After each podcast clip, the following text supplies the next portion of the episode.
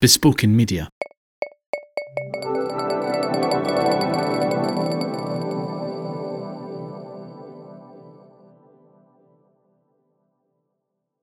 Welcome to the Lantern Poetry Podcast. The day's theme we're playing with is water. Step off the Royal Mile, turn down the wee laney.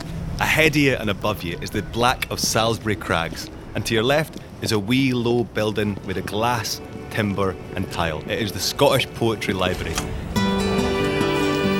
In you come through the main door and you're surrounded by shelves and shelves of pamphlets, collections, new editions, and old anthologies.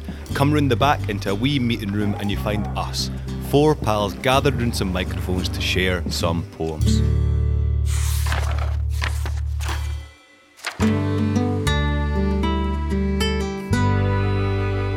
On every episode of the Lantern Poetry Podcast, you find myself, Ali Heather, and Scotland's national poet, our Makar, Kathleen Jamie. How you doing, Kathleen? Hello, I'm very glad to be here.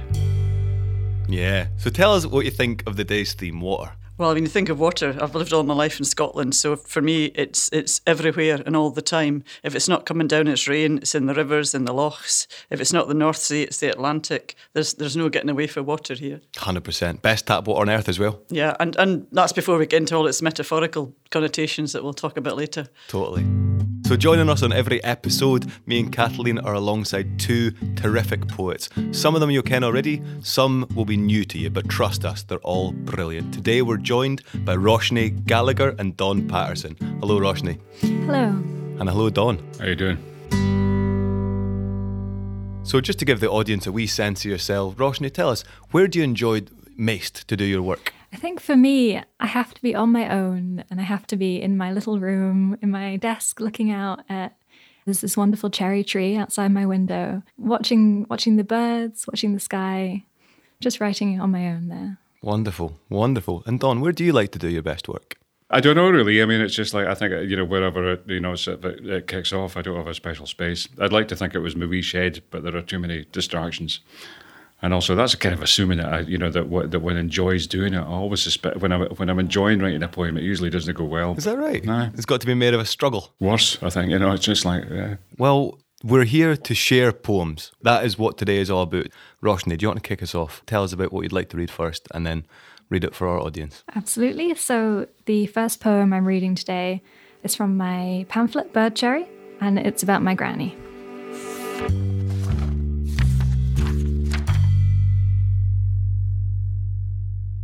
My granny dreams of Guyana. My granny looks at me and she sees herself. Her living room full of glasses, half drunk. Pictures of gods hang above the bed. She listens to a record, spinning out in another room, another house. The rant of rain on begonias, mangrove and wood slats the parrots asleep. Things change. I try to pull quiet in to cover us. The walls sing. She looks at me and she sees herself. In the slant moon, the water, the waning bank. Thank you, Roshni. Reading my granny dreams of Guyana. So there's me on about lochs and the North Sea, and immediately your water theme takes us to Guyana and and to your to your granny. Um, so twice in that short poem, you say my granny looks at me and sees herself, or she looks at me and sees herself. So conversely, I guess you look at yourself and see your granny. So is this a poem about inheritance? It is. It's it's a poem about carrying on after perhaps my granny will pass away in the future. Inheritance and continuity. Then Yes, continuing her legacy through myself as much as I can or as much as I would hope to. So in, in this poem, you, you evoke that other place and other culture very delicately. We're, we've got begonias and mangroves and parrots, and that's that's mm. all it takes to get us go away from this place. Mm. Do you carry that in your mind a lot? Those images.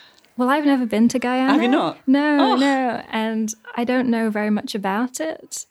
And so for this poem, I was I was thinking about it in fragments uh-huh. and in the fragments that my granny has shared with me and been able to share with me.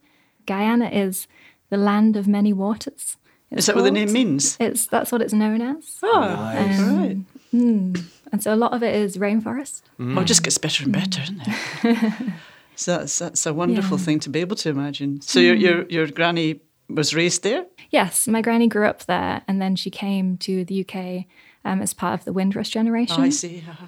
And now, so in this poem, I'm sort of evoking her. So she has dementia, Ah, and it's about her, the memories of the past overlapping with the present day, and those memories coming back quite strongly. That's something that you do, like that does occur as your memory starts to go in your older age. You tend to return back to your kind of your childhood state. A lot of your child, like Adele, I work with Scots language, and you find the older generations, as they do start to experience dementia, they completely throw off all the old RP pronunciations they were taught and return back to speaking quite a rich Scots, like the language of their youth. And so much of that poem feels like that, that returning back that I saw from my granny, like she only had to return from her Carnoustie based back to Kilbarchan where she was growing up. So it's no it's not that exotic. Yeah. But very much like you could feel that that drawing back, which I thought that came through beautifully in the poem. And that collection you brought out is so impactful, like really wonderful work. Mm, thank you. And yeah, the water theme and you bringing us to the land of many waters. Mm. Amazing.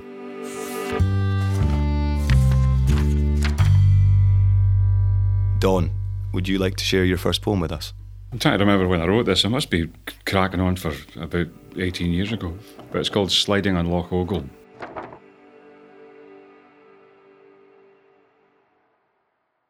Remember, brother soul, that day spent cleaving nothing from nothing like a thrown knife.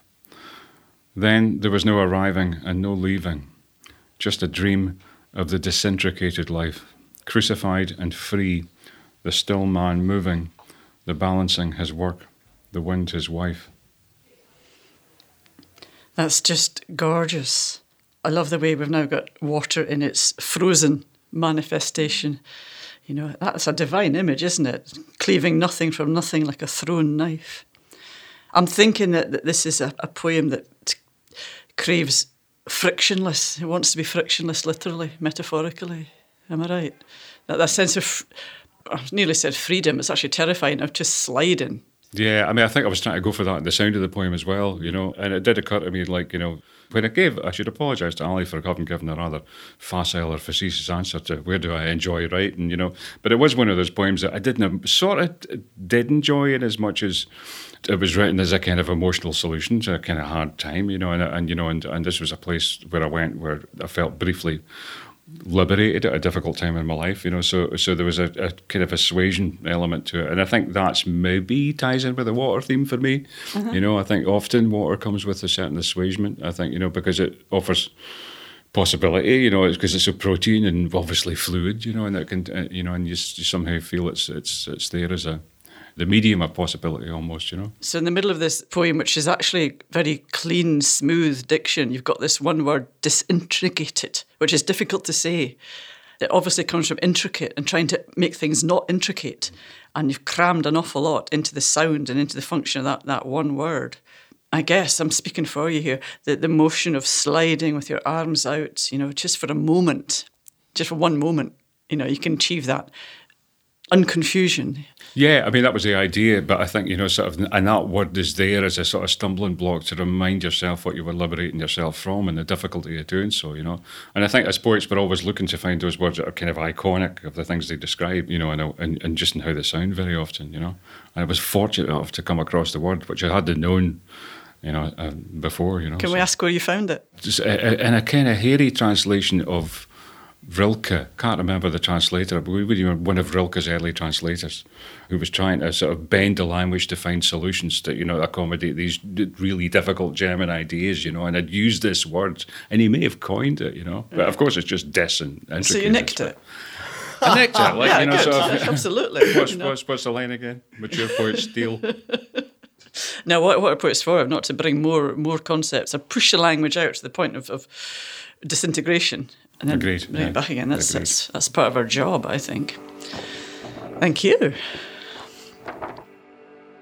I yeah, that poem is It is so brief, I wouldn't mind hearing it one more time if that's possible. Now that we've discussed it a little bit, I wouldn't mind hearing it once more through for our audience to really get a second crack at it. Sure, it. happy to read it again. Sliding on Loch Ogle. Remember, brother soul, that day spent cleaving nothing from nothing, like a thrown knife. Then there was no arriving and no leaving, just a dream of the disintricated life, crucified and free, the still man moving, the balancing his work, the wind his wife. Don, that was brilliant. Uh, for yous here and Bairns playing in the background, we are in the Scottish Poetry Library. We decided not to do this in a dead studio space. We wanted to bring you, our audience, into the Scottish Poetry Library, and this is a living, breathing ecosystem of words and experiences. And right now, there's a bunch of kids upstairs doing some sort of poetic workshop as we record downstairs. It's a living, breathing space, and I'm glad you're sharing it with us.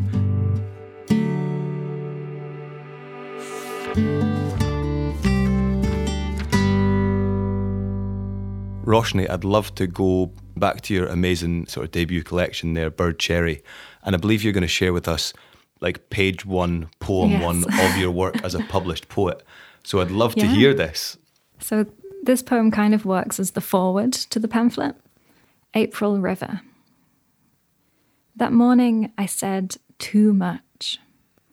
It felt like stumbling out into the garden at night and plunging right into the pond. Later, too much followed us out on the drive and out through the fields. Followed whilst the heat made moons of our upturned faces, as the clouds dandelioned apart. I wanted to unloosen into the ice of the April river. I wanted to be a gill. The water was clear and cold and quiet, its depth a boulder against my belly my eyes still sticky with pollen. In the river, I found every river I'd ever touched meadow sweet and wet trouser cuffs. I wanted to be cleansed, like blooming silt, like water over rock. Instead, the river dappled and deepened its mirror, and I met myself unchanged.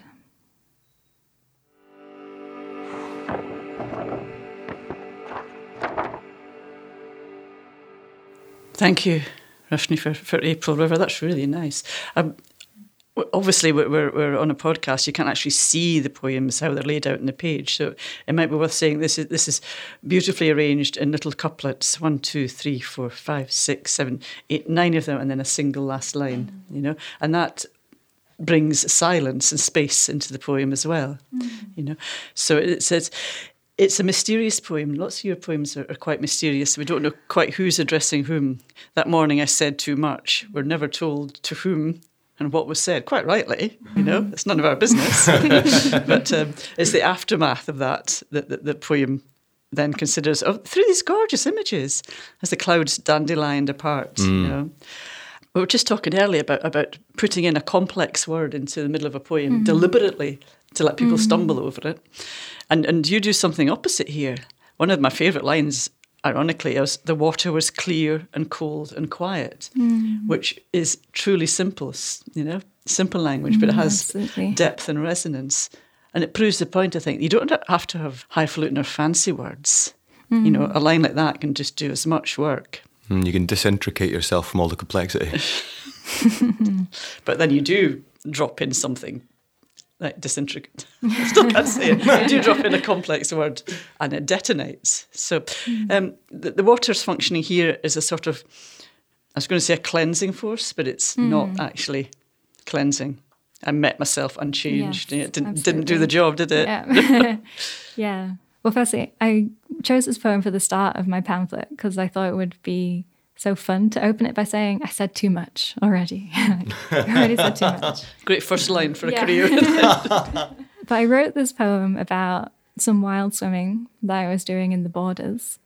And it, it's about coming to nature with a feeling of anxiety or or worry and wanting nature to heal you or wanting to find a sign in the nature or in the water and then realizing that that's not coming but maybe it never needed to and maybe you just needed to learn to accept the saying too much accept being too much um, and accept that anxiety sort of see it reflected back at you So you go to nature looking for a cure and don't mm. find one, and that itself is the is the Yes. cure. Yes, Yeah. Na- Or you the nature of the river did do its strange work.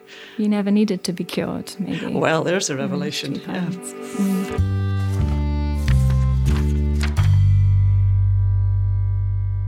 And now we're going to go back to Don Paterson for his next poem, which comes from our theme of water. Don, do you want to give us a lovely reading? It's called A Fraud. I was 20 and crossing a field near Bridgefoot when I saw something glossing the toe of my boot and bent down to spread the bracken and dock where a tiny wellhead had broken the rock. It strained through the gap as a little clear tongue that replenished its shape by the shape of its song. And then it spoke. It said, Son, I've no business with you. Whatever I own is the next fellow's due. But if I'm as doom or Castalian spring, your directive's the same. Keep walking. But before it could soak back into the stone, I dropped like a hawk and I made it my own.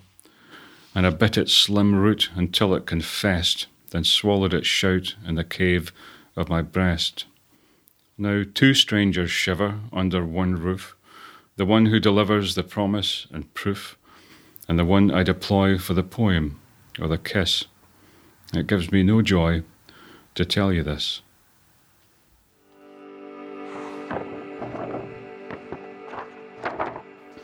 It gives me the shivers. Does it give you the shivers? A wee bit. And still, yeah, uh, yeah. It's, it's funny because most of your, your own poems tend not to give you the, the shivers because you know them too well. But you know, occasionally it's like, oh God, don't know, if I, Because don't it's know if I like that. You know? no. It's, yes, it's a, it, it has some bearing on the on the intricate life, hasn't it? My goodness. So it's a it's a narrative. It's a story. It's intensely rhymed, and it has a feeling of being very old.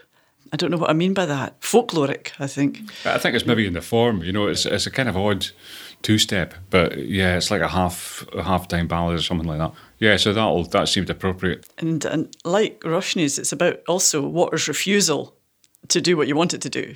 You know, and uh, to, to cleanse or to in this case, it's like providing the author with two tongues. You know, Yeah. providing duplicity and and the ability to to well to lie and to play off against each other. at them.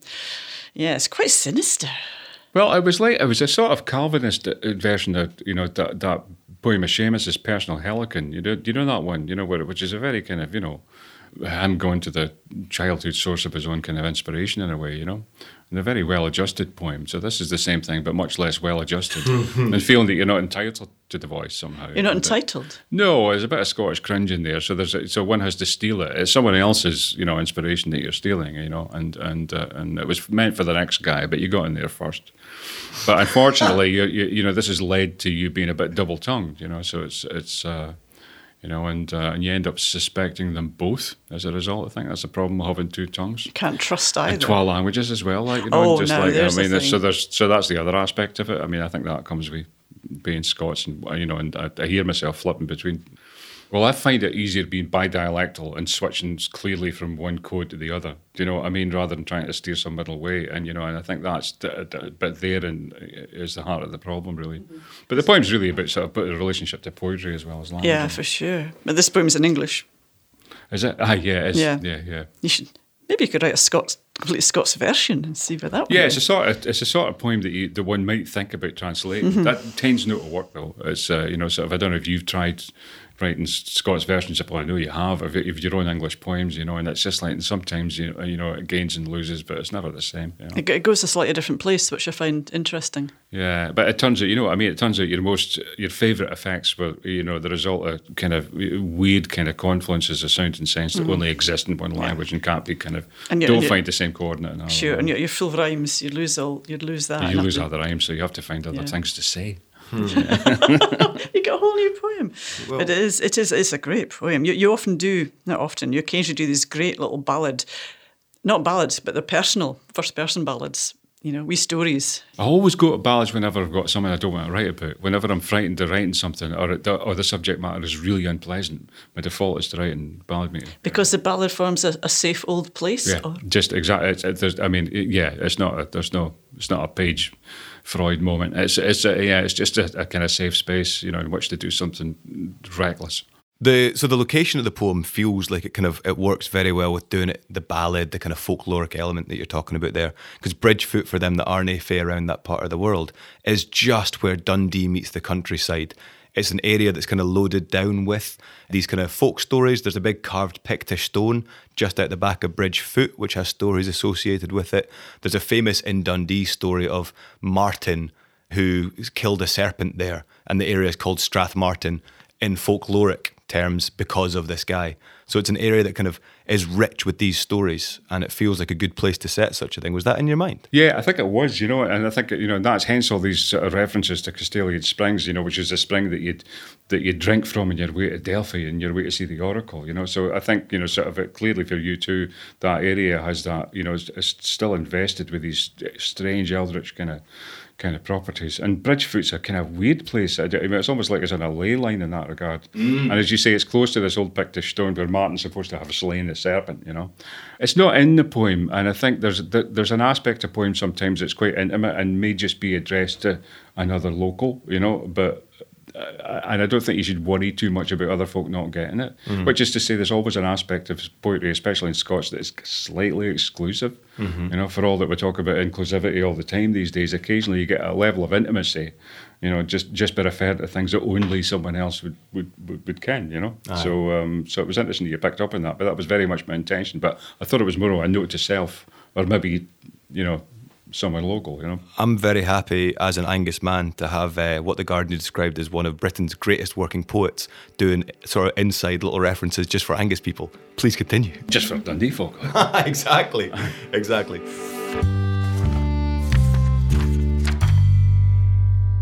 Thank you for that. Roshni, would you, I believe you got a final poem to share with us, loosely on the theme of water. So this will be my last poem today. The Whitby. The moon is thin and poised like a curlew's beak, all bone, hanging over the ocean, the abbey. We watch the seabirds being swept by the wind, and I try to tell you about all my life you've missed. There are still so many sentences I can't reach. I know that out on the water, welcomed home, is a replica of the ship they took my ancestors in to sugar plantations for former slave owners. The Whitby. Sailing from India to the Caribbean, a stale silence blowing in off the water to greet her.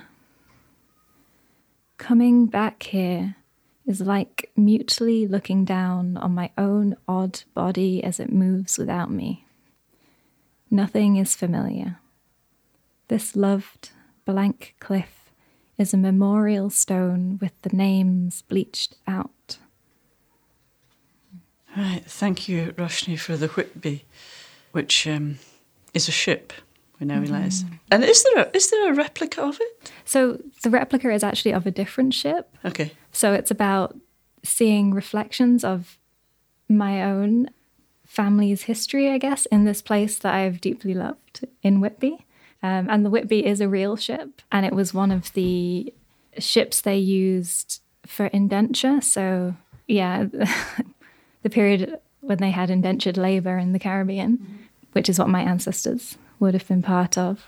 Right. So that was the India to Caribbean. Yes. So I didn't know much because I read that line, and I like because I'm, I'm I'm aware from a sort of Scottish perspective of how that trade worked. Yeah. Could you just expand very slightly on the Indian to Caribbean side of that? So it was after slavery was abolished. Um, they set up this process of indentured labor, which wasn't slavery, but also wasn't that much better. Um, and so they took people from India Uh, some people who consented, some people who didn't. Uh, a lot of people were tricked. Um, a lot of people also had no choice. Maybe they were very poor. Um, then to places like Guyana, which is where my family are from. That's because yeah, indentured servitude was something that was very common for stalking the white dominions, as they were called in the day, by getting like really poor Scots to sign up to labour for seven years. For women, it was very often to give seven years of service in, a, in a, someone rich's house. And you'd go there for seven years and then you'd get your freedom and then you could start your life basically. So it was much like the student loan system, I think. And um, but I didn't, I never knew it went from India to those uh, to the places after the end of slavery. So they were still trying to run the sugar plantations on the cheapest labour they could find within their sphere of Oh, influence. absolutely. And I mean, I wrote this poem because I also didn't know, and I think so many people don't know. And, you know, the ship was called the Whitby, and I'm from Yorkshire. And that Yorkshire coast is one of my favourite places in the mm. world. Mm. But also, it's worth saying that Scotland had a large role, like Edinburgh in particular, with indenture. Mm-hmm. oh, And yeah, that's no, something of that's, course. yeah, it's just something that's never spoken about at all. And I didn't know until I was 20. Totally, and I, like I've studied, I've studied the Yeah. sugar trade and things like that, and was unaware of the indenture from India. That's so. Thank you for bringing that. Thank you very much, and it's just a, a great poem as well. It is. The poem opens. Well, we think we're going to get a nice nature poem. Mm. It's a beautiful image. The moon is thin and poised like a curlew's beak. I adore mm. curlews. Poised like a curlew's beak, all bone. And and then we're thinking, yes, lovely nature images. And then very suddenly, but very gently, you know, you don't want to, to, to beat us around. It goes into quite a different place, you know. And you you have a whole different catalogue of sensitivities that you're bringing to your, your poetry alert to a whole different range of, of possibilities, which is really exciting, actually. It's mm. good. And the memories that are in that land. The Yorkshire, Yeah, in Yorkshire and Scotland. Just tell us a wee bit about water in that, because I, like it's we've talked about water as a cleansing thing and all that, but water in this is more like a a kind of motorway, a, a- like a, a moving between these places. I mean, I, I think that water in poetry is, I mean, it's often used as a symbol for grief and a symbol of loss. Kind of what I'm using it for in this poem, especially in what's lost and what's not remembered.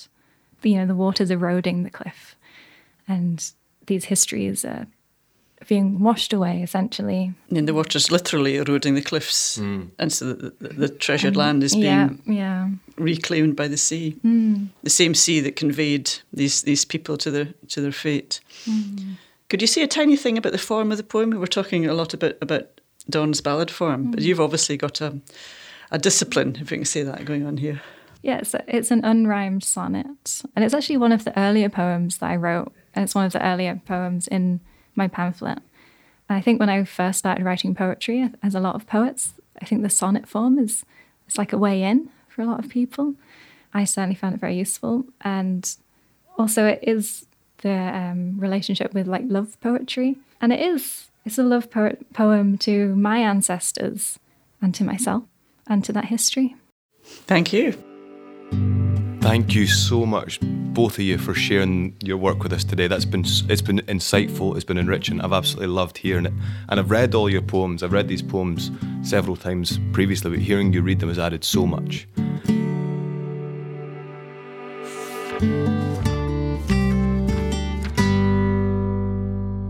Something we always do on the Lantern Poetry podcast is ask one of our guests to uh, select a poem from the great Scottish canon, or just the canon in general.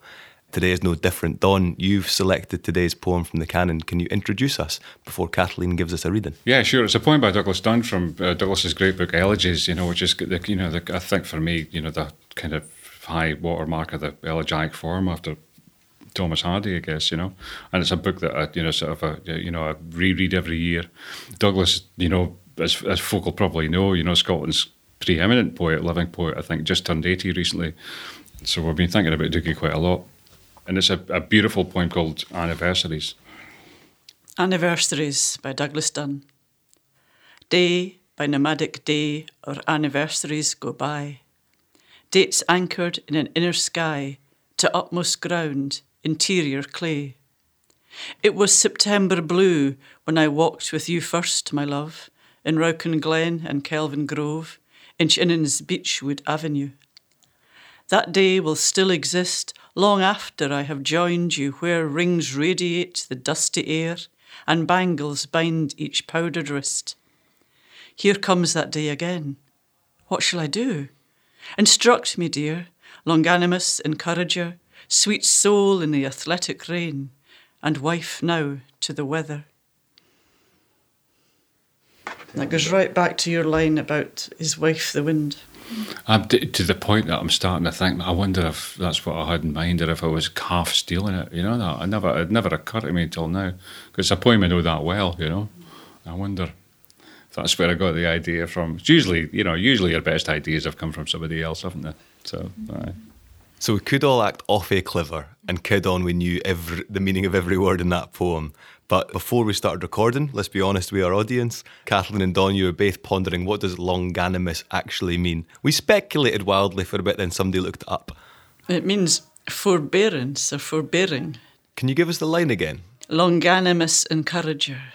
Forbearing. An encourager who forbears. What does that mean? But it's sort of somewhere between restraint and sort of mercy, and you know, and, and temperance, and uh, Temperate. You know, to, you know, and, That's it. That's nice. Instruct Yeah, me, dear. Longanimous encourager. The two words, encourager and longanimous, seem to be pressing against each other. Yeah, there's a lot. There, I mean, there's a like a little seed of a paradox there, isn't there? You know, and I think you know, Douglas does that. It's quite a Shakespearean effect, you know, where he'll where he'll take words that are that are still in slightly different poles, but but are united in sound. You know, so there's a wee frisson there between the two of them. Um, but he's really good at that thing about popping a, a word in, almost like a little mnemonic that you haven't heard before. You know, and that you're not likely to hear again. You know, it's just like you know, because I'll have looked that up at the time and going, oh, right, and I'll file that away, and it just hasn't come up since. You know, and then it's like, well, I'll look it up again. You know, but it's a beautiful word. It is, and so is disintric. Just- That word that you use. Disintricated. Roshni, like not to put you on the spot or anything, but I know it's the first time you've heard that poem. What are you? What are your initial responses to it? I mean, it's such a lovely poem. Some of the lines that stuck out for me at the at the start, the dates anchored in an inner sky. I think that's so lovely. And then, yeah, again, right at the end, sweet soul in the athletic rain. That's just so. It's quite intimate and it's just, yeah. No, absolutely beautiful. And I think Athletic Rain is how we will finish our water themed podcast. Uh, so I'd like to say thank you so much again, Roshni. Thank you for joining us. Thank you. It's been lovely. Don, what a joy. Pleasure. Kathleen, My pleasure. absolutely great crack. And I'd like to conclude by saying we are in the Scottish Poetry Library. It is for you, it is free. It's here just off the Royal Mile, so in you come and explore. All this work is there to take out. If coming to Edinburgh isn't something you're able to do, if you live in the UK, they'll post out any poems you like for free. Any collection they'll send to you, and they'll send you an envelope with a stamp already on it for you to send it back, nay cost. If that's too much of a hassle, then you can just go on their excellent website and explore poems from there. Don, you've got loads of collections here in the library. If somebody's coming in and getting a wee free crack at a Don Paterson, what book should they start with? One loves all one's children equally, don't, uh, but you know, there's always one. Well, actually, Rain. There you go. Uh, let's stick with the water theme. The book called Rain. Mm-hmm. It's full of water. It absolutely is. I like all films that start with rain. Roshni, your collection will be shortly available in the library, but until it is, where can they get their hands on it? Yeah, so it's my debut pamphlet. It's called Bird Cherry and it's out with Verve Poetry Press. You get it at Blackwell's or Waterstones or any little bookshop in Edinburgh, or you can get it direct from Verve. Lovely, lovely. Well, guys, thank you, and thanks for listening.